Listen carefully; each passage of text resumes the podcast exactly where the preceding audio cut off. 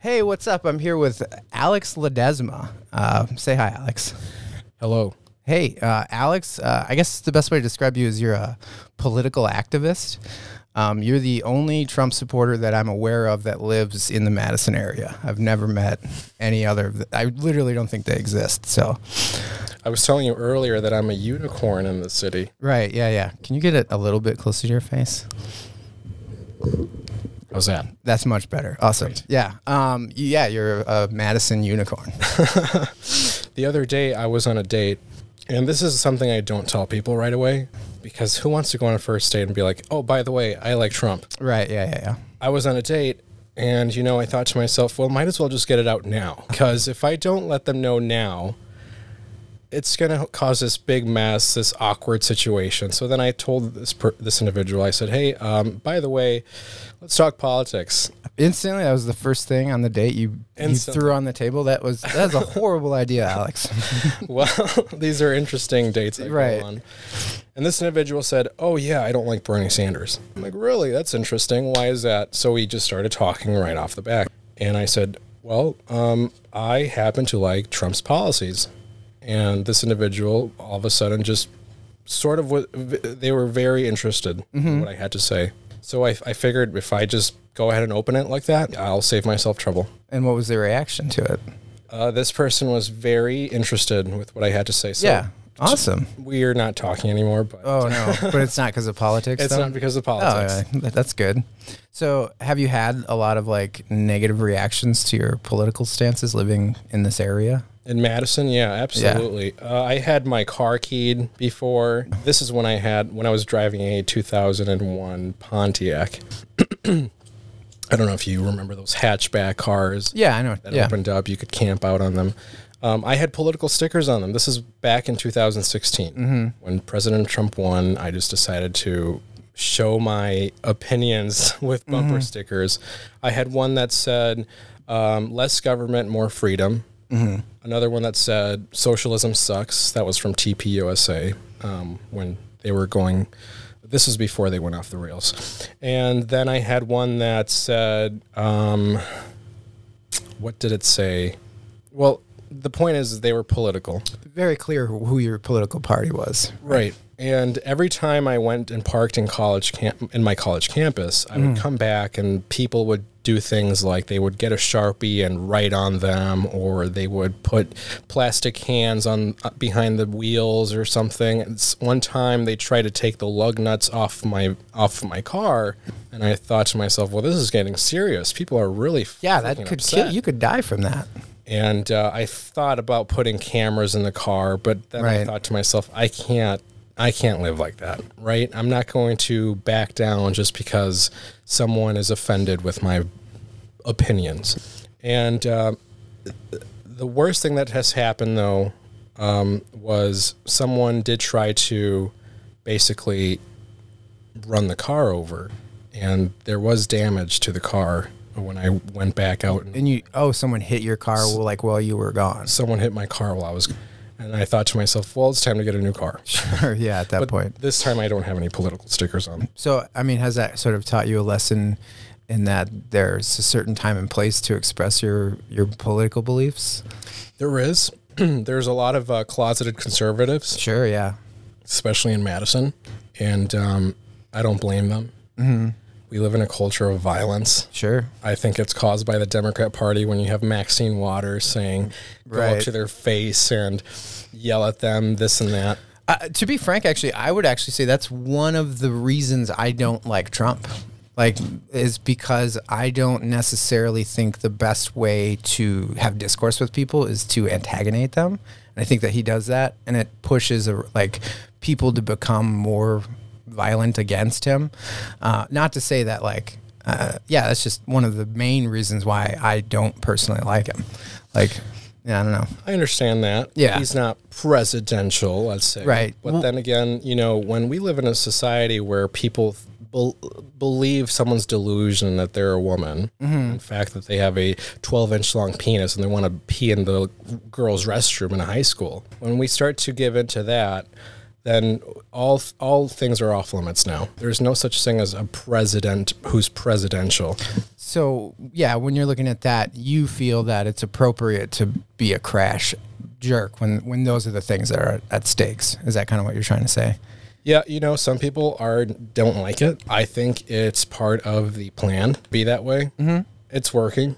People hate I mean, it. I'm not going to say he isn't effective at doing what he said he was going to do. Like, I think that's one of the big things about Donald Trump that, as someone who's always been interested in politics, he's been one of the few politicians I've ever seen who is is actively doing what he said he was his campaign promises, which is mind blowing. Like even if I don't necessarily agree with all of his like what he wanted, it's still impressive that like he's able to to get the stuff done that he said he was going to get done. Agreed. Uh, I'm still not a Trump groupie though. I can point out his weaknesses and his strengths. Sure, yeah. And for example, the wall. He's failed tremendously on that. Immigration failed tremendously. There's some things that he needs to work. on. What uh, what would you have rather him seen him do on immigration? I do think that he should step up the game. Um, uh, cutting funding with sanctuary cities. That's one thing that he is working on. So I, I agree with what he's doing there. Um, visas. I think we shouldn't just hand them out freely like candy. I think that you should be a skilled worker able to come to this country and contribute. Um, just because you're coming from a shitty country doesn't mean that you get a visa off the back. Um, that doesn't.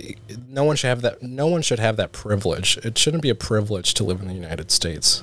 You know, it's interesting too, and I was we were talking about this earlier. Uh, when I first met you in in my life was a very like paradigm shifting experience, um, and and one thing too uh, that I thought was always really interesting when I learned it was uh, George Bush actually. Uh, he, the last time we ever saw like true immigration reform in the country was when George Bush was president. And it was also, they were supposed to pass it like a week before 9 11 happened. And then 9 11 happened. And, you know, we weren't doing any immigration reform at all. Um, but George Bush uh, was, he helped put the policy uh, in place for migrant workers so that people could cross the border to like work for a little bit to make money and then come back.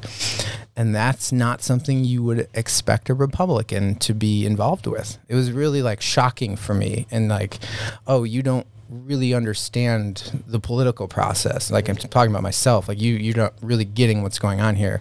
Like the way that everyone says everything is is not the truth. Like the world is messy. It's it's it's all over the place. Absolutely. I Yeah. think Republicans are also to blame for this uh, giant mess that we're in with our immig- broken immigration system. They love cheap labor. Corporate America loves cheap labor. And Democrats, they just want open borders. So they're both, though both parties are to blame for what we are in now.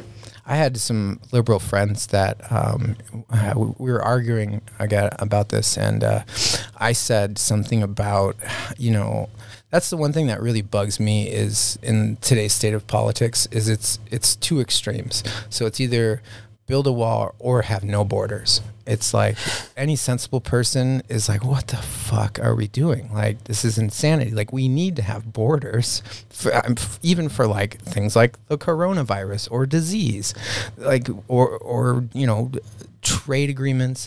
Like all this stuff need we need to have defined border boundaries. Um, and my one of my liberal friends, he said, well, you know, th- there's a lot of uh, e- economic work and economic studies that show that open borders would be incredibly profitable and prosperous for everybody. Interesting. Yeah, which is interesting, but like economists don't really put into consideration disease, disease outbreak or pandemics or things like that. Um, yeah, I don't know. It just seems like a nonsensical position to me to not have borders. Um, the wall, I think it it I can see why you would want that. Um, I don't necessarily like. I'm more of a fan of increasing, uh, giving more jobs to border security, and maybe have more drones, which is what was kind of like the Democrat policy for a long time until this huge shift over to the abolish ICE and all borders stuff. That like I'm like, what the fuck? yeah. Let's man a uh, government agency while we while we're at it. Right? Yeah. Yeah. I don't know. Uh, another thing too that I always thought was interesting about the the wall um, was that you know most at least in within my lifetime and your lifetime because you're a little bit younger than I am for sure we have been at war with a country you know What is it? Fifteen years? yeah, it's crazy. Um, and but there's also uh, a political belief or a belief within within uh, political uh, groups of people uh, that think that if we're at war, it's beneficial for the society. It creates jobs for people because we go to a different country, demolish everything, then we send in our construction workers to go in and build everything up, and you know we make a shit ton of profit off of all of this by the weapon sales and all that stuff, um, and it helps the economy. This is why I like President Trump. He's re- he, Well- no one really agrees with this when I talk, especially with Republican friends of mine. They don't see it the way I do. He's going after the military, the military industrial complex. When um, about seven months ago, the last time I saw you, there was this whole conflict with, oh, we're going to go to war with Syria, and then all of a sudden, Trump said, okay, you know what? I'm not going to bomb them. And this was when he was in the room with his um, military um, uh, advisors. He said he basically played them. He was on the verge of saying yes, let's bomb bomb the shit out of them, and then all of a sudden, he said he backed out. He was trolling them. He was completely trolling them, and he understands this. He always talks about bringing our troops home, and that's what I love about him. He's so real about it. He doesn't want war. He he is definitely uh, pooling more money into the military-industrial complex, though. I mean, while he is uh, putting America in less, and it seems like he isn't pushing any major war. More like uh, sending troops to help Syria with certain things, or like. Uh, increased drone bombing. I mean, he's droned more people than Obama did. I think that's just has more to do with technology than anything, just the access of technology. Um, but uh, yeah, that is another thing about Trump that I don't completely hate is that he he has sort of toned back the rhetoric of uh, America going at war with the rest of the world or being the war the world police. Like I think that's great. Um, uh, and I always saw the wall as sort of like a public works uh, program to to get all those construction workers that would go to another country and rebuild their uh, economy or rebuild their buildings that we've demolished. And you take those people and give them a job building a wall is essentially what I what where I was like okay uh, that isn't the worst idea in the world. Um, I think that it does also send a bad image though uh, of America to Mexico and and that's even you think so? Oh yeah, I think it. I think it does, and, and on top of the fact that it's not even Mexico's not even the issue. It's not Mexicans who are pouring through the border in mass numbers. It's uh, it's like uh, South American countries south of Mexico that are coming up, whose economies we've demolished over the last uh, I don't know 50, 60 years through It's interesting. through imperialism, through well, through. Uh, there's a book, I think it's called Tales of an Economic Hitman. Have you ever heard about this before? I have not. Uh, so it's this guy, and he was contracted by our government to go into South American countries and extort their uh, natural resources for cheap. So they'd go in there and loan obscene amounts of money to these companies through the World Bank and be like, hey, you can have as much money as you need, pull it through, putting them in these loan situations where it was absolutely impossible for them to ever pay it back. So they're like, well, what we'll do is if you give us a deal on all your oil and your minerals and, and all, the, all of the earth extracts we can get out of you, then uh, we'll just let the loans go. That's fascinating. I'll have to look into that. I'm sure that it happened, um, just like Russia and China loaned a lot of money to Venezuela. Yeah, yeah. They're in the mess that they are in. I personally have a different view of it. Think it sends a bad message to Latin America. Um, Mexico, they have a system um, based with, it's called, um, they have a, uh system based on uh, with uh, state mercantilism, which basically means that you are nothing without government permission. My family, they tried, they owned businesses in Mexico, and they had a hard time um, uh, owning up to those businesses and actually keeping up with the books and this and that because the government just kept on regulating their small business. So they couldn't compete in the free market with bigger businesses who had connections with the government. So government officials have, you know, let's say there's a brother of a, a, a politician who wants a, a handout. So that, that politician's obviously going to give his brother a handout or his brother in law, whatever. So there's no way of competing in Mexico. And what do these people do? Well, they flock to the United States. Well, the only way, I guess you could say the only way of competing in Mexico is through bribery Yeah. and, and becoming friends with the with the public officials. It's totally corrupt. Mm-hmm. Um, so I, Mexico knows exactly what it's doing. I think they're the government down there is part of the problem. They are totally aligned with the cartels down there. So which I think is another reason why we need borders i- Yeah. for the cartels and the drug trafficking and, it and- will definitely deter crime from coming back up here. Yeah. Which the crime affects people in Latin Latin America or Hispanic communities here in the United States. That's where most of the crime from Mexico and Latin American countries occurs is in our own communities. And building a wall will deter that. I think it would also deter uh, human trafficking. It will deter drugs being smuggled in, in the country. It will deter people from actually risking their lives from crossing that river or desert to come to the land of fruit and honey. Uh, yeah, I, I mean, my only uh, argument to that is like, um, like El Chapo. He, you know, he's famously uh, a drug trafficker, and uh, famously in that he was a very successful drug trafficker. And his big thing was tunnel building, and they would build huge tunnels underneath the ground. And I don't, I don't know how much a wall would stop that. And he was the most profitable one. Like they had figured that out. I, I think that's what like policing or like drones would do. You put more men on the ground, and they can go in there. Uh, I, like I, like I'm not entirely opposed. Like I don't think that the the idea of a wall is racist. I think that's absurd. I, I, yeah, it's. I mean, Bill Clinton wanted to build a wall, uh, and, and Hillary Clinton wanted to build a wall. They all were talking about immigration reform. No one co- accomplished anything while they were in how many years in government? Yeah, And now one man comes in and actually gets it done. yeah. Well, I mean, I I would say he was more successful at getting that more of the wall at the southern border built than I thought he would. In, like in my personal opinion, I thought that you know no one would want it, and they've put up sections. I mean, they've rebuilt some stuff. What's really interesting too is the uh, private uh, reaction to it, and there's been a couple uh, companies coming up and just like we'll build it, we'll put it up, and, and they're doing it privately. yeah, The free market will provide. I Yeah. think there was a GoFundMe page that a lot of people donated to to build the wall.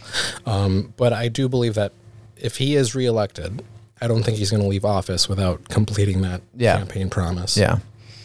Um, so, I mean, you clearly plan on voting for him in the next election coming up. Uh, no, I'd rather No? not say who. Okay, yeah, that's fine. I, I I'm still undecided whether or not I'm actually going to vote personally. Um, I, I would encourage you to. yeah, uh, you know, I, I'm really I feel very disillusioned by government. I didn't vote in the last election either.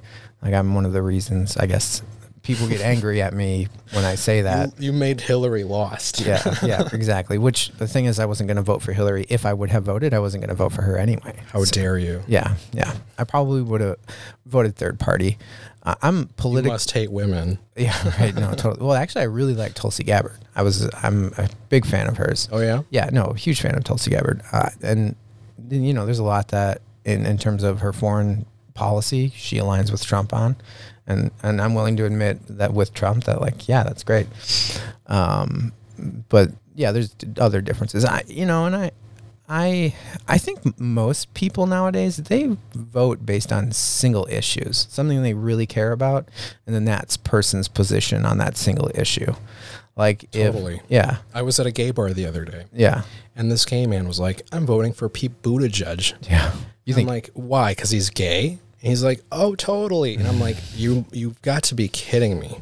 Th- that's the only reason you're voting for someone. Honestly- based on personal pol- what is it? Identity politics. Mm-hmm. But they're so ignorant they won't even look at the issues around them. yeah It makes no sense to me. I, I mean, if I'm going to be completely honest, which I probably shouldn't be in today's day and age, but um, I voted for Obama twice, and I, if anything, the two major reasons why I voted for him is because he spoke really well and he was black. Oh, And I was just about to say that. Yeah. Was, is- was it because he was black? It was. I mean, I felt like it sent a good message to America that like black people can succeed, and I'm okay with a black person being president. I'm okay with a black person, you know, being in power above me as an individual in this society. Like I felt like it was a good message for America, and You're aligned with political correctness. yeah, I was totally. I'm so anti political correctness. And I think that's one of the reasons why people don't take a liking to me right away. Sure. They don't understand that about me. How can a Latino um, gay man be this way and vote rep- vote conservative or support con- the conservative party, conservative values? And when I say this thing, which might some people might find controversial, I think Obama was a black thug. I think he totally was. I mean, he bombed countries relentlessly. People didn't bat an eye. But now that because Trump is talking about foreign policy, it's like, oh my God, we're going to go to World War III. Yet they forgot about Obama's reign of terror. I think Obama's, um, The one thing though is is he was very articulate and he knew how to talk to people to a total puppet. What do you mean in terms of he was a puppet for the establishment or for the military industrial complex? Absolutely. I Sure. His strings were pulled. I think Right. he knew how to play the media as well. He knew how to dance around them. He- Sure. I will give you that. He was a very well-spoken individual. Um, as far as Fast and Furious, Yeah. the operation to run arms down to Mexico, Mm-hmm. total disaster, Absolutely. complete failure. Yeah. I think he should be ridiculed for the rest of his life for that. Um, yeah, I don't know. I don't necessarily hate Obama. I do think that there were uh, a lot of it, my one complaint about him would be that he was so well spoken that it uh, masked a lot of the fucked up shit that he was a part of, um, and and that's I It mean was pretty fucked up. Yeah.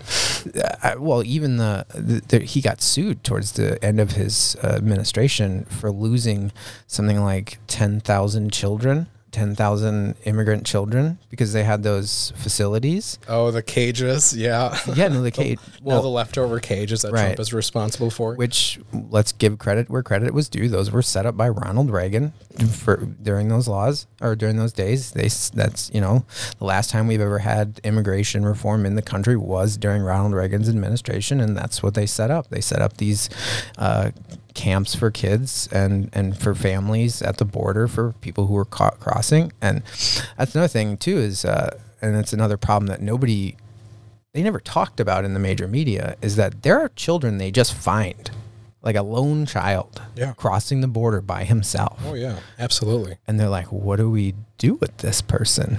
And that's what a lot of those camps, those kids in cages camps were. And I mean, when Obama or when uh, Trump became president, he, he did the whole family separation thing for a bit. Um, and, and that's a whole complicated matter. Uh, clearly, everybody did not want to see that happening. But it's also a good argument that there, it was a loophole to traffic people. Absolutely. Yeah, because if you have a child with you, you know they just let you let you go. I think now they're in a better position because they're doing DNA testing of families and they're monitoring them and they're like, okay, this is an issue that we need to look out for. Um, so necessarily we don't have to separate every family, but maybe you know we should start looking at this a little bit closer. Um, that's a lot of my problem and why I've sort of had this slight. Uh, I'm more of a moderate in terms of politics myself, but since I've met you, I've definitely had a paradigm shift where it's a little bit more right leaning. Uh, another another reason why I feel that way too is if you look at the um, the social assistance programs in the 60s and the in the 70s, um, a lot of that uh, the welfare system like we would only give you welfare if there was no father in the home and the police actively went out and arrested families who were breaking this law and it, incentivized people to live in broken families and i think we're still feeling the effects of that today the negative effects and i think it devastated generations of minority and poor families Interesting. Mm-hmm. Yeah, there are a lot of factors. Yeah. I I've met people who do abuse the welfare system. it happens um, and it, there needs to be something done. Also, in terms of immigration, once Republicans start talking about abolishing that system, the welfare system that is, then I don't So- have to debate anyone about immigration. So you don't think that there should be like a social social safety net for uh, people in society who are like in bad positions, like poor people, maybe someone like someone who was fired from their job or disabled people. It should be used as a stepping stone. Yeah. I don't think people should live off of the government plantation. Mm-hmm. It's it's not what it's meant for. I do I believe that people who are in wheelchairs can't work for themselves should have a social safety net. Yes, of course I do. Yeah. But then at the same time, there are people who will always abuse that system, and their their their lives a problem. Um, that was one thing that I thought was interesting about Andrew Yang, is that he wanted to uh, include your benefits into that thousand dollars a month that he wanted to give everybody. So if you currently received benefits from the state, it would be deducted from the uh, from the uh, what is it called? What's his uh, IB? It's uh, the thousand dollars a month he wants to give everybody. I can't remember. I, Uh, I remember his uh, proposal there, and I must say the DNC really screwed him over. yeah, They yeah. did not allow him to talk in the debates. But what he was saying was that it would sort of uh, incentivize people to move off of welfare because they would then get the money. Because right now, what a, bi- a big part of the problem is is that you're on all these welfare programs. Uh, it's really hard to get off of them because once you get off, once you get a job, you lose all of these benefits, and then it becomes incredibly expensive to get things like health care and you know, pay for child care, things like that, which is something that the state provides for. So you need to get a really good job in order to start making up for all the things that you're no longer getting from the state. So you sort of put these people in this stuck position of like, I always, I'm only going to make just enough to where I can get government assistance because it, it's the leap to get to the next level is too difficult. Um, and I thought that what was interesting about Andrew Yang, and he, he was saying this would help with the leap. It would incentivize people to get off of the social programs, and then they get their uh, UBI, or Universal Basic Income. Um, and I thought that was an interesting idea, but I think it's still too early. I don't think America was ready for something like that. But I don't think it ever will be. Uh, although the the UBI uh, idea sounds great and all, I personally think it sounds like utopia. The government cannot. I mean, where where does he think the whole, the mon- the money would come from? That is my question. I think the left has this warped idea concept of money. Um, plus, not to mention the government has a spending issue. So then he thinks that giving thousand dollars to every American citizen would solve everything. Okay, great. Who's going to pay for this? Well, I think a lot of uh, every time he was asked that question, he would basically say he wanted to put a tax on Amazon or a tax on um, uh, machine. percent. I mean, not necessarily one percent, but no, his, his whole thing was about taxing uh, electronics or or taxing. Um, uh, technology that gets rid of jobs. So, like, if you, uh, we would tax companies that uh, replace manpower with machines. Um, and that would make up for the loss of jobs or the loss of income from from them advancing technology. That was his whole idea. So like they'd they'd uh, uh, tax places like Amazon or uh, technology companies like Facebook and things like that. Tax like uh, data exchanges when they're uh, selling your data to other companies. They'd put some type of tax on it, and that would is where the UBI money would come from. I don't know how realistic it really was, but that was like his answer to all that stuff.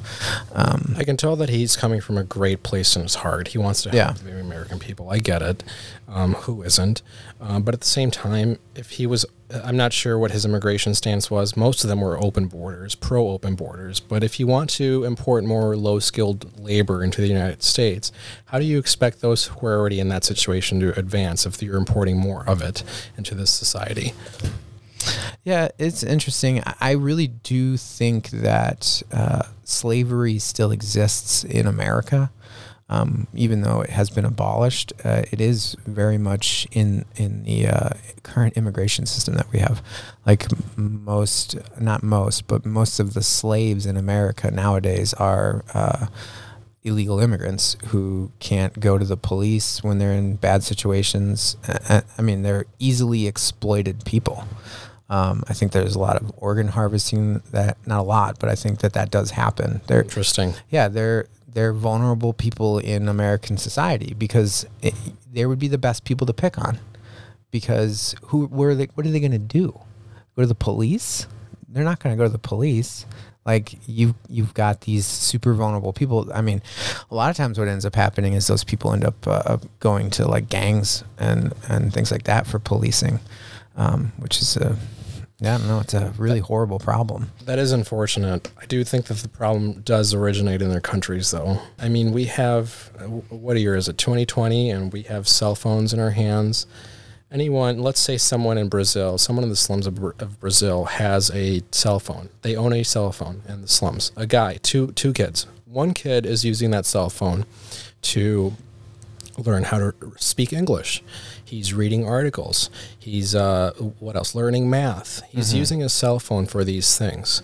And then the other kid is using this cell phone to go on TikTok and make funny videos, r- learn how to rap while he's scratching his belly button. So there's these two dynamics in, in, in countries where people have this um, advantage at, in their hands, yet it, it all re- relies on the human brain and what that individual decides to.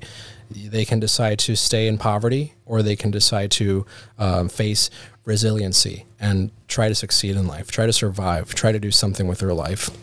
Yeah, no, I, I do think that there, there you can harm people by telling them that because they're downtrodden, they're you know fucked in life. There's That's that's a thing with Bernie Sanders. I don't understand this view with telling poor people, "Oh, you're so your your situation is so fucked up that I need to come and have big government help you because you can't do it for yourself." yeah, uh, I, I'm coming from a place too. From I was, I mean, I'm pretty fat right now. I'm trying to lose a lot of the weight that I've gained in the last six or seven years. But um, at one point in my life, I was like 320 pounds. I was like very overweight, like probably 150 pounds overweight. You should come to the gym with me. Yeah, I, I- I started going to the gym this week. So I used to be overweight too, yeah, Mark, and I I don't know. One day I woke up and I was 200 pounds, I think, yeah, and I thought to myself, "What the hell's going on?" And I then started going to the gym.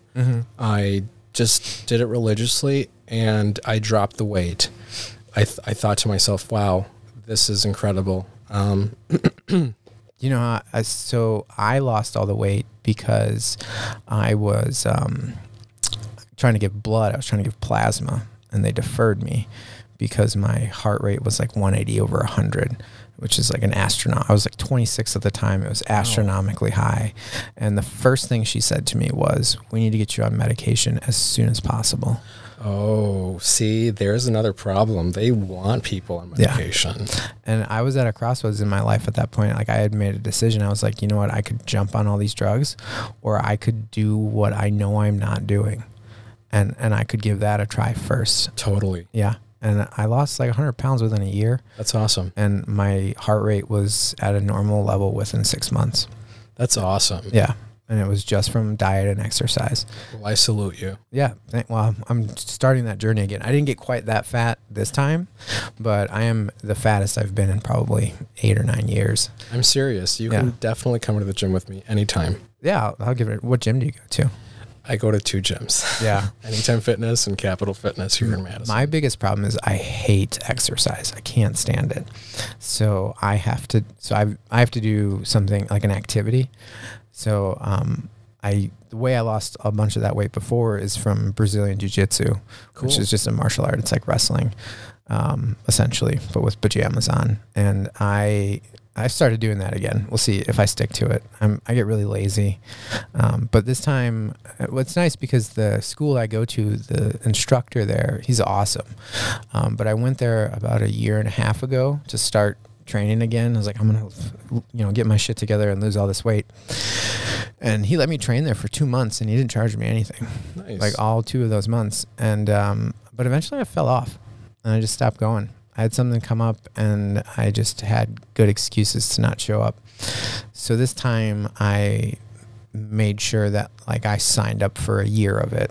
I was Cool. like, I, you know, we need to do this shit like a marriage. Like we need to make this legal, get the law involved. Like I need to like stick into this thing. It's all about progress, not perfection. Yeah, no, absolutely. Oh, totally. Um, and so, yeah, I'm going on that journey right now. Um, but I, to relate that back to what we we're talking about, if I was in that place in my life and uh, I was fat and people were just telling me that I should just be accepting and happy for who I am instead of learning how to make the appropriate changes in my life to become what I wanted to be, you know, instead of being broke, have money, instead of being fat, you know, get get in shape. I, I would have never, you know, had that amazing experience in my life. I would have Interesting. I would have just. Uh, so I completely agree with you that some people they just can't make that switch in their mind to learn new information and to stop being poor and to stop being overweight and to, and to stop being stuck in the, in The those. victim mentality. Yeah, that's a lot of it. to- where you need to blame everyone but yourself. Yeah. And you can't do anything about it, and you can't face resiliency to, to succeed in life. You know what I've really noticed, especially in today's age, is the most people, the people who are the loudest about their victimhood, are usually the fakest victims. Isn't that interesting? Mhm. I agree. It's Yeah. usually the Because um, there are real victims. there are There are, and there are people who horrible things have been are happened to, but they're not the people that are out there yelling at the top of their lungs about stuff, for the most part. They're the ones out there creating change, uh, creating Mhm. nonprofits, going out there and doing something in the community to change that traumatic event in their life. Absolutely. Instead of being a uh, a self-proclaimed communist in Starbucks, drinking a Starbucks coffee while you're in your laptop complaining about capitalism. Yeah, they're, you know, they have a trust fund, and their parents have taken care of them. They don't know true. Uh, do, you, do you know who that Carlos Maza guy is? Do you know who he is at all? He sounds familiar. Wasn't he Um, that luxury? See, socialism is a rich people's disease. I always Yeah. say that. Yeah. Um, he just kind of got exposed, I think yesterday or today. For living a luxurious Yeah. style, His- lifestyle. Yeah, his I parents pay for his rent, but he's like he he was the guy who created the last adpocalypse on YouTube where Oh yeah. Steven Crowder was calling him a wispy fag, and then he got upset and uh, basically put this article out smearing all these YouTubers, and it resulted in all of these people losing ad revenue. Oh really? Mm-hmm. Wow. Um, but recently, he on Twitter he released the uh, home information or showed pictures of the home of some right-leaning person. I don't really know the exact details of it, right? But um, in retaliation for that, someone released his the details of his home information, like what his home looks like, and like pictures from inside of his house and It's a sick world. Mark. Yeah. It's a sick world. People are well, sick. You know what's even crazier about it is that guy got banned off of Twitter, but Carlos Maza's post about the the right leaning person is still up there. That doesn't um, shock me at all. Yeah, yeah. It, it's an interesting world, and, and the thing too is like, as someone who didn't vote Republican in the last election, and I'm probably not going to vote Republican in this election. That's still very troubling to me. Like that's still very concerning that you know these people. There's clearly a, a bias in in the technology world, in the technology sector. Um, which is interesting too because there didn't used to be because that's one of the ways Donald Trump became president is he was so savvy about Facebook and about online advertising because it was cheap as shit and you could hit way more people so he invested and Republicans have understood that for a very long time only because they've been shut out of the mainstream media for such a long time Totally. So they've had to use other avenues to communicate their ideas to people Like the meme war. yeah, yeah, yeah. Things like that. That was a real thing, and I Mhm. think conservatives should pat themselves on the back. They're still crushing it. They're brutal. Yeah, and and there's no funny or good liberal memes. there isn't. They can't meme, and they need to work on that. If Yeah, if a Warren supporter wants to, um, or a Bernie supporter wants to win this cultural war, they need to step up their meme game. yeah. Well, they're losing young people. They are. Um, Well, I I don't know about that. I think millennials are leaning towards the left every single day. And before we started this, we were having that conversation. My grievances with the Conservative Party leans with Groyper types, the uh, Nick Fuentes types of, Yeah. of the party, where that's fine. They they have legitimate arguments. I I I But they also are horrendously racist and and uh, anti-Semitic too in a lot of ways as well, like openly. Nick Fluentes, for sure. for instance, they don't want to um, talk about how their views are driving young millennials like myself to vote for the lunatics like Bernie Sanders and Elizabeth Warren Sure. because they call gay people who want to join the Republican Party sodomites, this and that. They need to understand that this is a culture war, and they are not winning this by driving people away from the Republican Party. Yeah.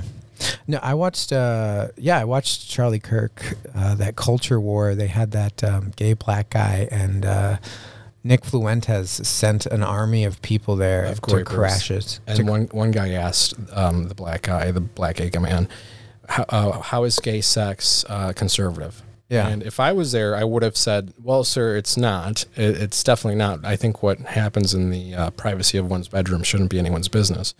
But at the same time, you know, I would ask him three per, or two questions. I would say, "Would you legalize drugs?" If his answer would be no, I would say, "Okay, let's move on. To, let's move on tonight to my second question. Would you legalize prostitution?"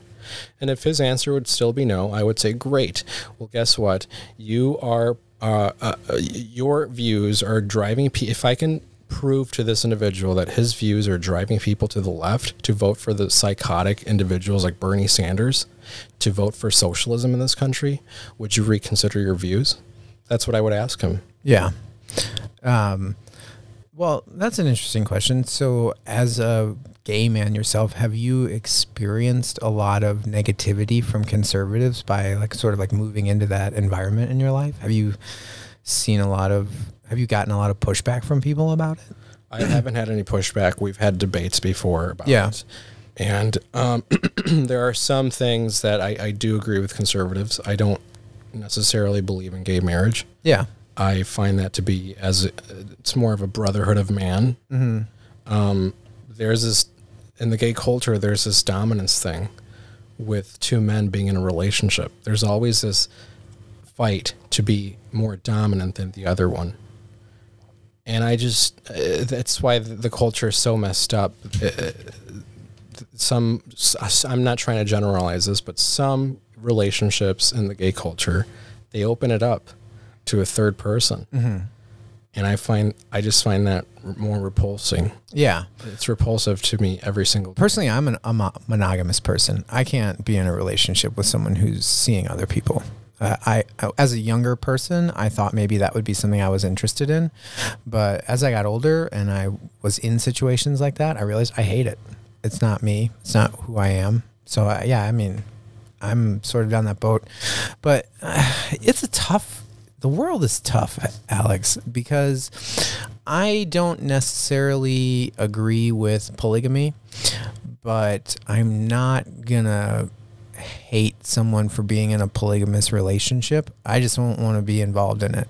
Much in the same way that I'm not gay and like I I don't want to be in a gay relationship, but I also don't think that I have any say or I don't even give a shit enough to impose that on other people. Like I don't want everyone to be like me. I don't want everyone to be straight, if especially if they don't feel that way. So, uh, but um, there can be some repercussions for things like that. I agree. I I don't want to date. Yeah. I'm 24 years old, and right now I don't want to date anyone. Yeah, I think I'm trying to I'm trying to focus on myself yeah, And um, we also had this discussion beforehand how um, I joined AA yeah. and I found That's awesome. Yeah, we were talking about that, you, and you were talking to me how you like you're sponsoring a couple people, and I'm taking guys through the steps. It's a, it's quite an honor. I feel more of uh, of of I feel useful to people yeah, when I'm in this program. I was given this gift um, when I was desperate enough for it. I was in, I was given this gift of desperation where I just didn't. I wasn't happy with my life. I was miserable. Um, I just got out of a bumpy relationship. Um, you know, I was smoking a lot of pot back, in, and I was drinking a lot too. Those were just sedatives. I was just those, that was a symptom of what was really going on. You were just trying to mask the feelings you were feeling. You didn't want to Right. actually feel what was going on in your life. Exactly. And who wants to be miserable and not get high or get drunk, right? And so I was suffering from what's called a spiritual malady. Yeah. And I was sick. I was a sick person. And so I walked into AA because I the seed was planted a long time ago when I was 18. And I walked back in when I was 24. And so then I, I quit the drugs, I quit the alcohol, I stopped, I gave it all up. And soon enough I I think I found God. Yeah. I was I was raised Catholic, but I don't belong to any Catholic church. I mm-hmm. just believe that there is a higher power that is doing something for me that I that no man or human aid can do for for me. And so where I was going with this is that yes, you're right. This is a sick world. But I find hope when I take guys who are so desperate. One of my sponsees is a former heroin addict mm-hmm. And he quit it all. He's living in a homeless shelter, one that I actually volunteer at sometimes, and I'm um, t- going to take him through the steps. I'm going to give him this gift that was given to me, and uh, I hope that he has the same metanoia that I experienced. What's that? I don't know what that word means. A change of perception, um, a different view in, in the world. Um, I, I've they've become more spiritual, just like I did. Yeah. Do you think that AA really that's it's kind of like your church at this point? Um, so you know the arguments that I hear for AA are is that it's a cult. Yeah. it's not a cult because cults demand for your demand your money. They ask for your money. They um, hold you. They they require you to do stuff that you don't want to do, and plus there's a leader. Yeah. There are no leaders. We don't govern an AA. Um, it's based off of uh, attraction rather than promotion, and we don't beg for anyone's money. We just suggest a, you donate to the meetings to um, pay rent. Yeah. That's it. Um, so no, it's not a cult. if anyone is wondering, No, yeah, no, I'm not saying it's a cult, but uh, I mean, is it you, a church? I don't. would you consider it your church? Like, is it your substitute for church in your life? Doesn't necessarily have to be a church. No, it's not a substitute for a church. Yeah. It's more of a uh, gathering. Sure. Uh, it's a meeting. That's Yeah. what it is. We go there and we actually I go to this meeting on Monday nights. Every Monday night, I, I, I try to make make to make it to this meeting. It's called uh, DAA, Drug Addicts Anonymous, and I look at it as sponsorship school. We all bring our big book, our big AA book, and we read out of it, and we go around the rooms and we share our experience, strength, and hope. And it's sort of like sponsorship school. We learn how to take people through the steps. We learn how to basically, you know, Mark, if people, if everyone went to these meetings, I think the world would be a better place. Yeah. I do think so. I, I, I, dude, I think so much what we are missing in today's age is a meeting place for people to like get together in person and like, you know, appreciate the same thing together instead of these like internet bubbles that we're all creating. And It's everywhere. Just Yeah. look at our government with Nancy Pelosi. The rumor is that she's drinks. She's an alcoholic. And Yeah. then I do think that the president needs Al-Anon.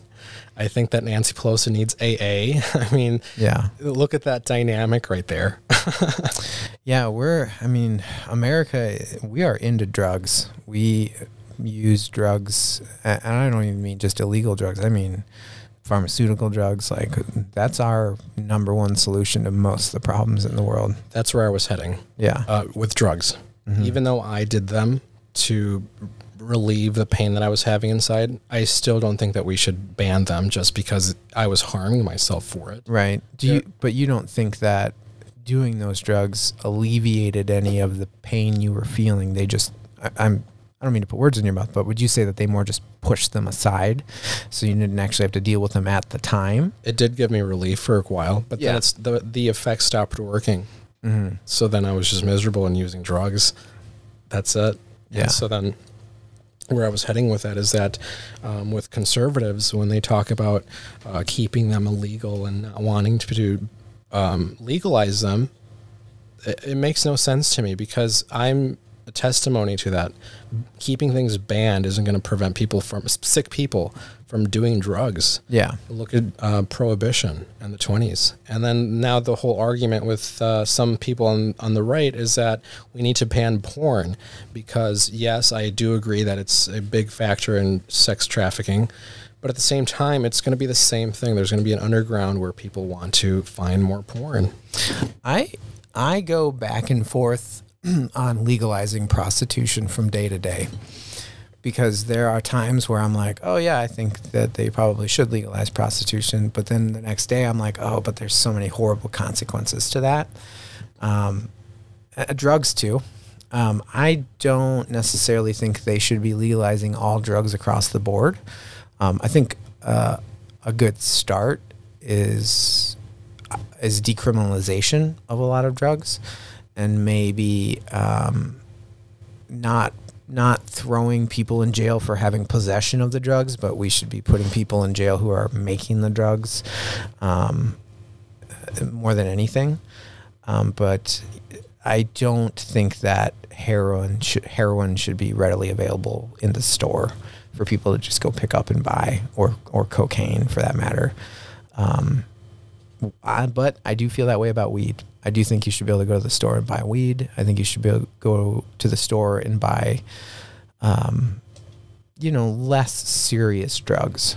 It- Interesting. Yeah. I, I mean, uh, to me, marijuana and heroin, honestly, they're the same thing. I think they're completely different. There's no way. Technically, yes, they are different. To me, they're completely the same thing. Someone's going to use pot, uh, someone's going to abuse pot or abuse heroin for one same reason. That's the same reason that I was using pot for. Right, but I would say, you know, uh, nobody has robbed a liquor store to get a bag of weed before.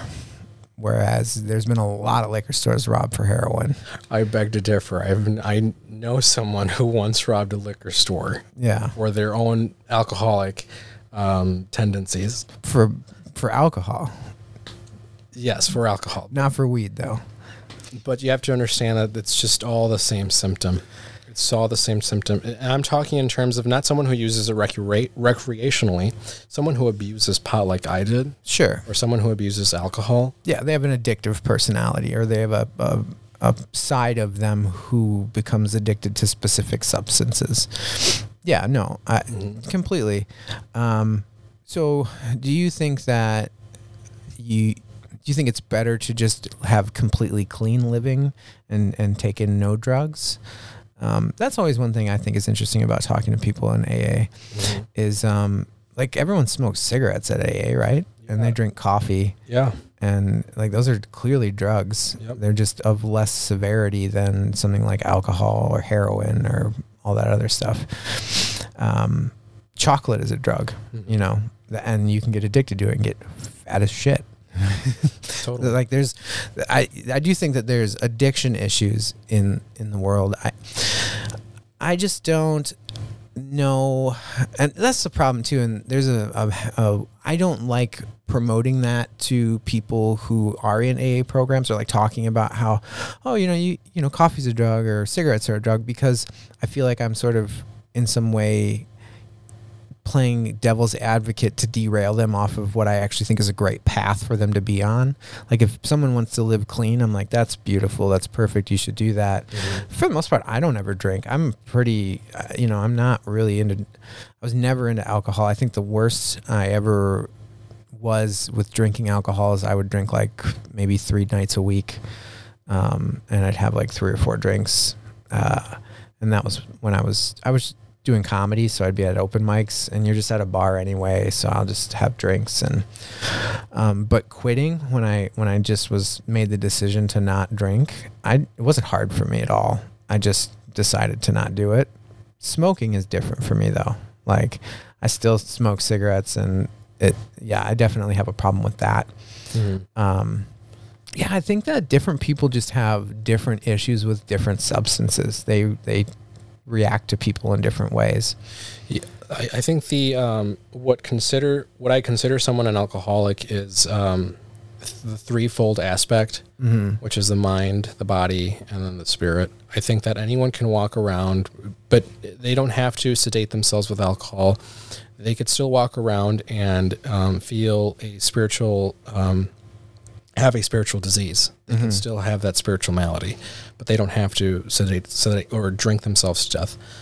What requires you to be an alcohol is the mind, the obsession part of it. That I need to drink more. I need to drink more Yeah. and the body the the what's called the craving the phenomenon of craving which each time you ingest alcohol that phenomenon of craving develops and then you the mind becomes a roller coaster which makes you want to drink more and more and more Yeah. i think those are the, the requirements to become an alcoholic but for me you know i just because i quit just because i live sober now doesn't mean that i want to legislate these things and Yeah. um, I, I don't want to ban people from drugging themselves or, or, or anything like that. I think that you, you, I believe in freedom. I believe in liberty.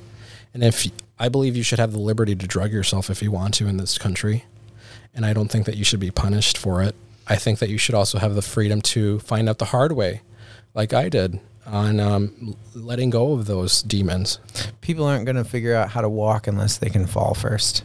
Nicely said. Yeah. Uh, uh, and you know what's interesting too is I would eat, I would check all those boxes for food, Mm-hmm. like Yeah. the sensations of cravings and you know constantly just needing more, and and having no off button. I totally lived that way for most of my life until I was probably like 26.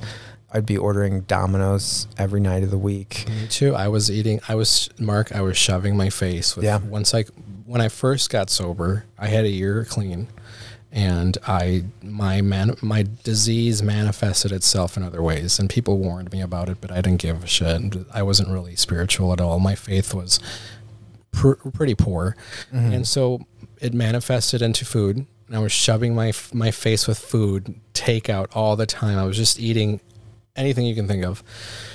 And soon enough, you know, that the effects were off. Like food wasn't relieving me of that anymore. Yeah. And then I it manifested into going to the gym. I was going to the gym at least three times a day. I was addicted to working out. And then after that, I went back to drugs. I think a lot of it just has to do with people don't know how to manage habits, habit management, and like taking on habits that have positive effects on your life as opposed to negative effects. Like that's one thing that I've had to really learn growing up is is that I'm addicted to habits. I'm addicted to having something that I can do every day and something that I get really really into and what my challenge in life is is directing myself in the direction of good habits in in the direction of doing things that are healthy for me as opposed to super unhealthy for me like i know when i get into something i get into it i'm all about it it's everything to me like if i'm interested in something and that's one thing is uh, i had a lot of trouble in school growing up too because i just i wouldn't care if what we had to learn. Like I love learning. It's one of my favorite things, but only if it's something I'm interested in. And I think that's just a part of who I am. Um, and if I'm gonna be that person, I need to make sure that I'm I'm setting myself in the right direction, in a positive one. Because I praise that. yeah, well, it can go negative real fast. Sure can. It- it I think has. this is a good habit here. You have some a really nice studio here. yeah, thank you. This is a great habit here to have is to put your time into something um, worthwhile that makes you happy. I, you know what? I really feel like there's not enough rational discourse going on in the world that we live in. Everyone wants to sit on Facebook and put their little blip out of this thing that they yell about, and there's no conversation anyone's having. It's this. It's not real. It's completely fake. It, I, I think most of the things that these people are posting, they don't even believe. Like they're just doing it to get other people to like them, to get other people to notice them or appreciate them. Facebook is an illusion. Yeah. And that right now, that's the game everyone is playing. I'll admit, I'll go on there and shitpost. Yeah. Um, That's all I do. I, I I got off of it for a year, and I would say within the last six months, I've just kind of crept back into it.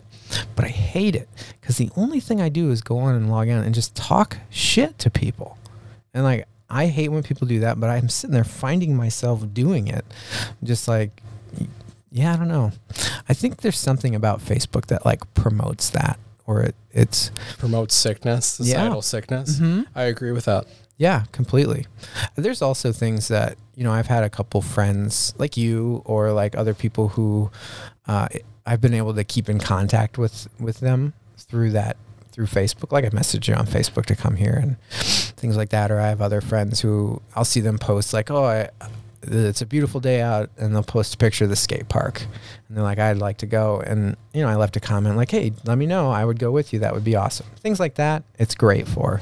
Everything else, it's the worst thing ever. Like t- for a, a platform to have a political discussion on, it's atrocious. It's It is. I agree with that. I think it can also become another addiction. See, absolutely, absolutely. we live in a sick world, Mark. But at the same time, politically, I think it's a great tool to spread the knowledge. It's also a great tool. Um, just people misuse it quite often. yeah, absolutely. Yeah. I don't know. I I'm a weird individual. I wish I could just go move into the woods and be away from society. It's not a bad idea. Right. But at the same time, I know that I'm a human being and we require human interaction in order to remain healthy. so I know I can't do that if I want to remain sane and healthy and even progress in my life. I need other people in my world to, to tell me that I'm being stupid or I'm doing the wrong thing. Like, because I'm not perfect. I can't just do something and, you know, be a magician and create the greatest thing ever. Um, I, I need input from other people. So I'm constantly stuck in this world of, oh, I want to just be by myself. But at the same time, I acknowledge that I need other people in my life. Um, it makes life challenging sometimes. I don't know. I agree. I think we are um, humans of interaction, or what's the saying? We uh, we're mammals. We we need interaction. Yeah. Yeah. for survival. hmm Um, I mean, that's the whole idea behind solitary confinement in a prison. It's a punishment where you have no interaction with anyone and you're just stuck in a little room by yourself. It, it's harmful to people. It hurts them. Um, they can, I mean, it can be helpful in small doses, I think, to get help you evaluate yourself. You know, if you're the only person you have to talk to, it's easier to figure out how to get along with yourself. I keep saying this, but there are sick people out there, Mark. Yeah, there's a lot. Um, and just because I, I learned that I was sick, Mhm. it opened up my eyes to this world. It, it really did. It gave me this change of perception where people are walking around with a spiritual malady and they don't even have to address it with drugs or alcohol. They can just walk around and um, get this power trip by, you know, uh, using some altruistic movement, like Ayn Rand said once, and using that for the greater good of humanity to enslave people, Yeah. aka government. Yeah. Um, And just like the, uh, I was ta- talking to you earlier about the Church of Scientology, mhm. I was down in Florida. Yeah, you went to Clearwater. Uh, How did you you so you had a friend there who was a Scientologist and you went to visit him? Is that what happened? Yeah, I know a Scientologist who lives in Florida. Well, he, I didn't go visit him. I visited another individual. I went down there and um, he told me, "Oh, I'm joining the Church of Scientology." And I said, "How interesting." He's working this workshop that's paid for by the Church of Scientology. So they pay him to attend these courses, these lesson plans. He's learning Dianetics. Uh, th- th- this is the work of They're Ron paying Hubbard. him money? Yeah. Usually it's the other way around from what I've heard. This is the interesting part. The works of Ron Hubbard, who uh, was the founder of Scientology, who, by the way, um, uh, founded a lot of just, it was just this creepy thing. I, I did my research in Clearwater. The mayor was fighting against them to buy the city of Clearwater. They, they literally bought the city. Yeah, no, you they- walk in yeah. Clearwater, and it's it's isolated. It's it's a destitute of nothing. You walk around there, you know you're being watched by cameras, and when you walk into the church, it's heavily secured. Everyone is smiling at you. It's like a requirement to smile at. Yeah. They're dressed a certain way. They speak a certain way. They look at you a certain way. They're it, it's a cult. I do believe it's a cult. Yeah, no, totally. I asked my friend, I said, what made you want to join the Church of Scientology? And he's still on the borderline of joining and ditching the church. He understands that he even admitted to me that it is a cult. I think that he's sold on the idea that Dianetics can help him with his past traumatic episodes that he's had in life. yeah. And not to mention, Dianetics was used by the Nazis. Really? It, it was. And so then Which Nazis? Wasn't it? It had to, it was written after World War II, wasn't it? I think so. I someone told me about this. I may not be um, factually correct. Sure. So don't quote me there. Um, but uh, you know, uh, Maybe maybe he took some ideas from. Well, I know a lot of Dianetics is based on psychology, and or or um, like tricks that the Nazis developed to manipulate people. For Yes. sure, I know that's true.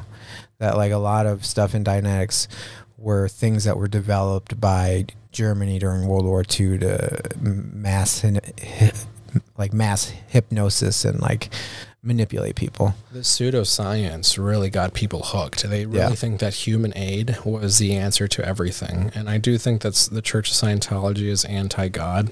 Yeah. um, they really have this uh, they operate like the gestapo if you go with it down there and you walk with a sign that says i disagree with the church of scientology they will go after you Really? Oh yeah. hmm You're a suppressive person. There, there's a doctrine in the Church of Scientology where if you are labeled as a suppressive person, they can do anything to take you out. oh absolutely Yeah. there was a story of a woman who um, or actually the st peter the St. Petersburg's uh, time spt the newspaper down there once um, wrote a, an article about them and the church of scientology put them on their list of enemies and they went after them and they basically sued them they slandered this paper they did everything they could it's like their own um, Saul Alinsky's uh, or who is this guy? Uh, uh, the Rules of Radicals. That's like their own playbook for that. They will do anything to destroy you. And what kind of what kind of individual does that in the name of religion? Uh, well, you know, there's historically there's been Catholics who have you know tortured people in the name of God. Um, I agree with that. Yeah, Um, the Roman Empire was a disaster. Yeah. hmm Uh, yeah, there's a lot of horrible stuff. I, I have a very confused look on religion. Um, I really do think that the term God is, uh, it's hard to have a debate with people about God because it means such a completely different thing to so many different people. Like, I think you could ask 12 different Catholics, what is God? And all 12 Catholics will give you a different answer I agree. it- it's this uh, but at the same time i have my own definition of god that i believe in um, and i don't necessarily think that everyone needs to believe in the version that i do um, but yeah I, I do believe in a god um, i believe that god exists um, i think that it might be the creator of the universe universe but i don't know um, but I wouldn't consider myself a Catholic. I wouldn't really consider myself even a Christian. But I do uh, appreciate. I mean, I have a Bible. I, I have the Holy Bible. I read it occasionally. I haven't read the whole thing. Excuse me. Um, but and I I dig Jesus as a character. I have a lot of disagreements with what happens in the church and with how churches are ran, um, especially the Catholic Church. I have a lot of issues with the Catholic Church.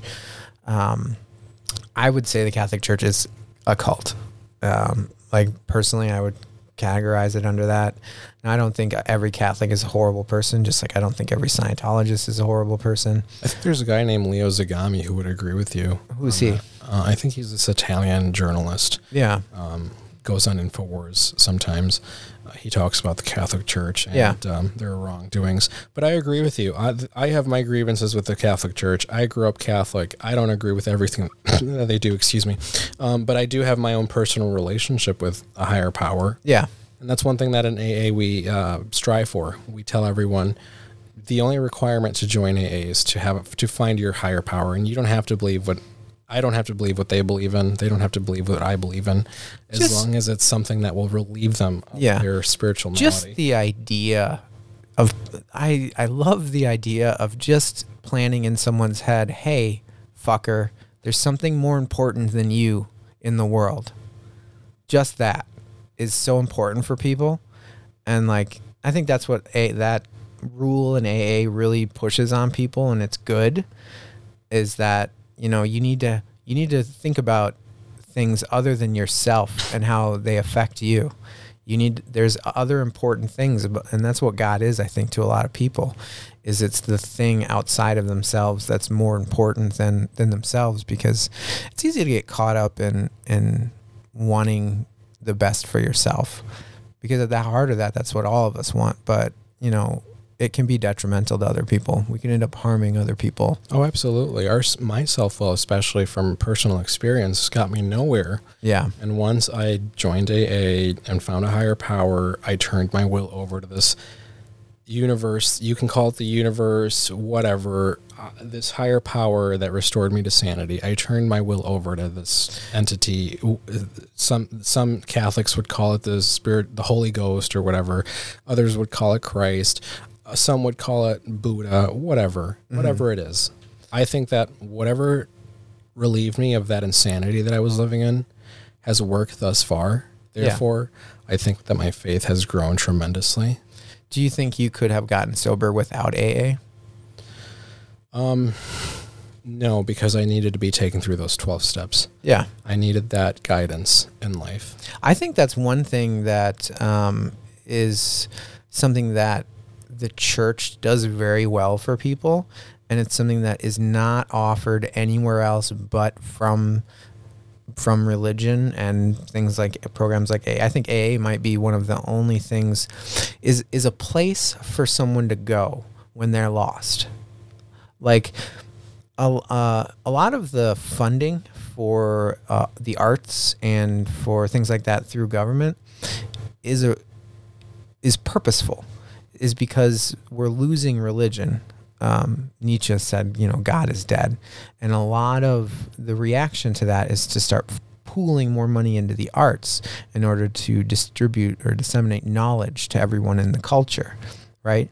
But what you don't get from that is a place for people to go to be like, I need help. I fucked up. Like, I can't, if I'm an alcoholic, I can't just go to the movie theater and get answers to you know how I fix myself, uh, and that's something that the church does amazingly well. And it's a, a you know it's a place you can go to be surrounded by people who want to help you and who are on a positive path in life.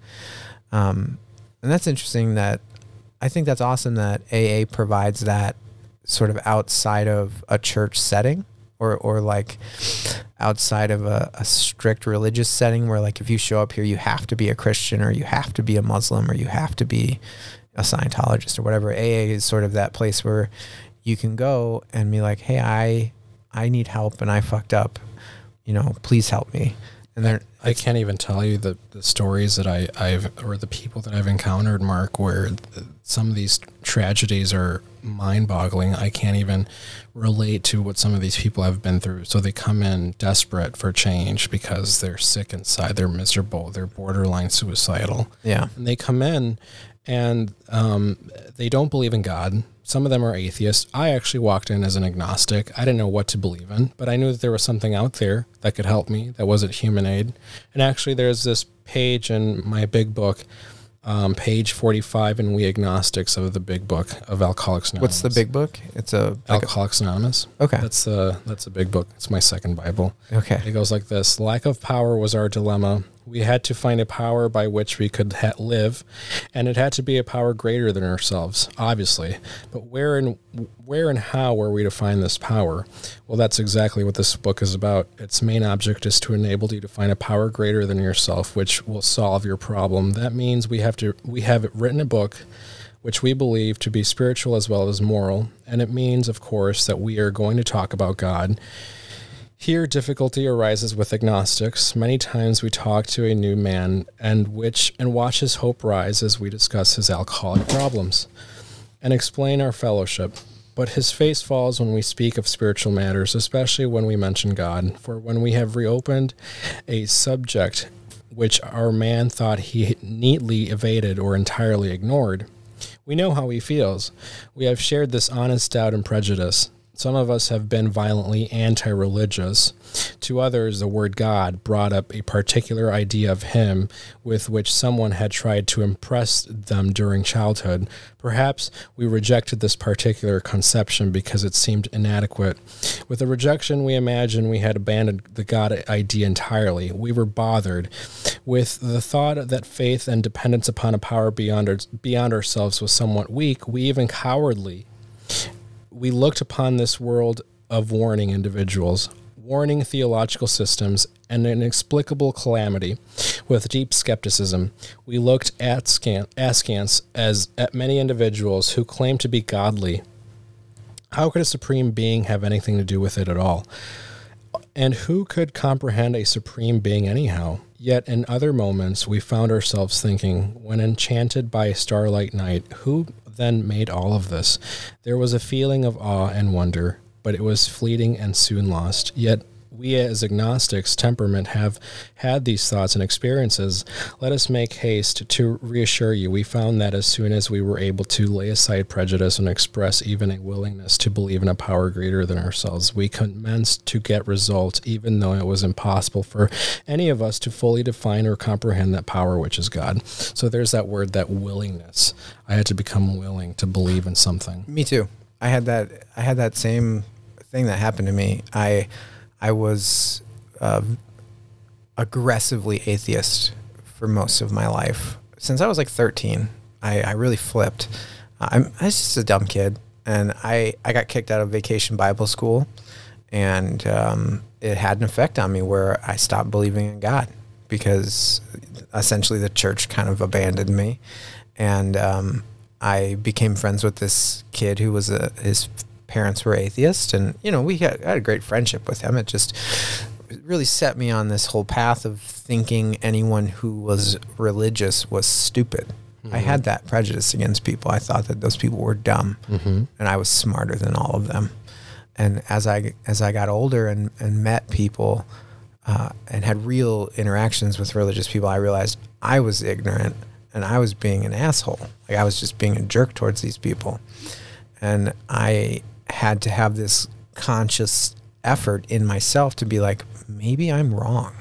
You know, I should be willing to open myself up to the idea of of God, and I would have a better understanding of the world. And even if I just wanted to win the argument, I needed to learn what other people thought. You know what I mean? And it it may have started out that way, that I had that initial, well, if I'm going to debate these people or if I'm going to claim that I know this thing, I should know the opposite side of the discussion. And when I actually looked into it, I was like, oh, I kind of believe in this stuff. Like I, I get it. I get what's so positive about religion. Um, that's the thing too is uh, I think that the world has benefited from Christianity more than anything. I don't think it was a net negative on humanity, which I used to think that. That's very profound. Thank you for sharing that with me, Mark. Yeah. That's actually quite inspirational. I uh, I do feel an honor when I take guys through the steps and yeah. they have this ah moment of, "Oh my god, my life will get better from now on." Mm-hmm. It's such a it's such a humbling thing when I see these guys find God yeah. And uh, when I do that, I, I take them through the steps, and we get our we get on our knees and we pray. There's this prayer in the AA book that goes like this: God, I offer myself to Thee to build with me, to do with me as Thou wilt. Relieve me of the bondage of self. That bondage of self that's so for so long coerced my life in the wrong ways. Relieve me of the bondage of self that I may better do thy will. Take away the difficulties that victory over them may bear witness to those that I may help of thy power, thy love, and thy way of life. May I do thy will always. And you know what I think is such at the core of that prayer and uh, and Christianity as a whole is the, is moving away from being so narcissistic about the world and thinking you're the most important person. Your your pleasure your your gratification is the most important part of of life and your experience. And it's just not true. Oh totally. And yeah. it's it's a lie that people are perpetuating to each other. You know what the amazing part about it is? It is kind of true but in not the way you would think. Like the most important thing in society or it, for humanity, I think, is being around people you love and spending time with other people who you know enrich your life those are the from the poorest person to the richest person in the world we all want that We want to spend time and we want to be around other human beings that we love being around. And it's, I, I think that that's, it is selfish. You know what I mean? It, it is, it is about being selfish, but you also, you need to take care of the people around you that you love in order to be able to have that. So it, in some way, yes, we do need to be narcissistic, you know, but it, to a point. You need to, you need to um, be able to take care of yourself and your family in order to be happy. And if you're not, and and that's the thing too is like you happiness doesn't necessarily mean you're having a good life. Just because you're being happy doesn't mean or just because you're happy doesn't mean you're you're doing good things for the world. You could be happy and you know be an asshole and crushing the world around you, but Yeah, they're running on self will. That's why. yeah, Because they, they think that being an asshole will make them happy. Yeah, In fact, you know, I thought the same things. I thought finding making pot or alcohol would be my higher power would make, would make me happy. When in fact, when I turned my will over to this higher power, which to this day I can't quite understand, but it's working. It's making me a lot more happier. Mark, I'm I'm the Yeah. happiest I think I've ever been in my life. I feel like uh, when I allowed myself to believe in God, there was a, a huge weight of anger lifted off of me. Isn't that interesting? hmm That is very interesting. How yeah. you are relieved of what I just said in the prayer, this bondage of self. Yeah. hmm Yeah, it's crazy. I, I, I, I believe that there's more important things than than me in the world, and I should be serving uh, the higher power in in the universe. If more people thought like that, I think that there would be less wars, less anger, Probably. less violence. But then, just like Eckhart Tolle says, there is this collective uh, men- emotional mentality of of this unconscious. People are unconscious, therefore they just react instead of actually thinking. Yeah, I mean, there's there's an obsession with feeling, Yeah, and I, I, you know, feelings are a weird thing. We mm-hmm. don't really know what they are precisely. they are there. Right. There's It- this phenomenon. I. I have a theory that I think feelings are just sort of the uh, base level intelligence. So it's kind of like just the immediate reaction to something. So as we go throughout the world, we sort of develop these uh, automatic uh, reactions to things in order to survive the world that we live in. I think that's what feelings are. They're those base level, automatic, don't even have to think about it you know, I've already experienced this. We set it in my brain. So when it happens, my brain goes, oh, remember this? You know, it's a signifier. It's like a pain signifier.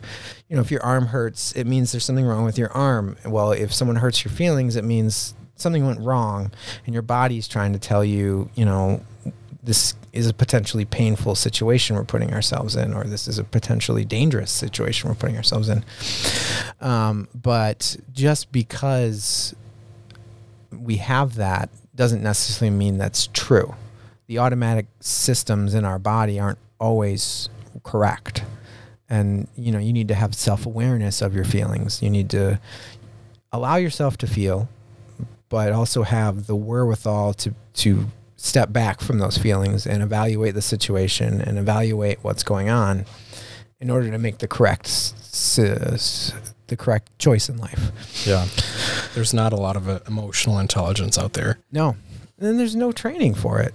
There There- isn't. there's no. nothing that teaches kids or people how to deal with their emotions. And I'm a product of public schools. We were never taught Nothing. things. Nothing. Never taught how to file for taxes, this Yeah. and that. Uh, we were taught how, algebra and what else? Oh, that w- women make 75 cents less than men. right.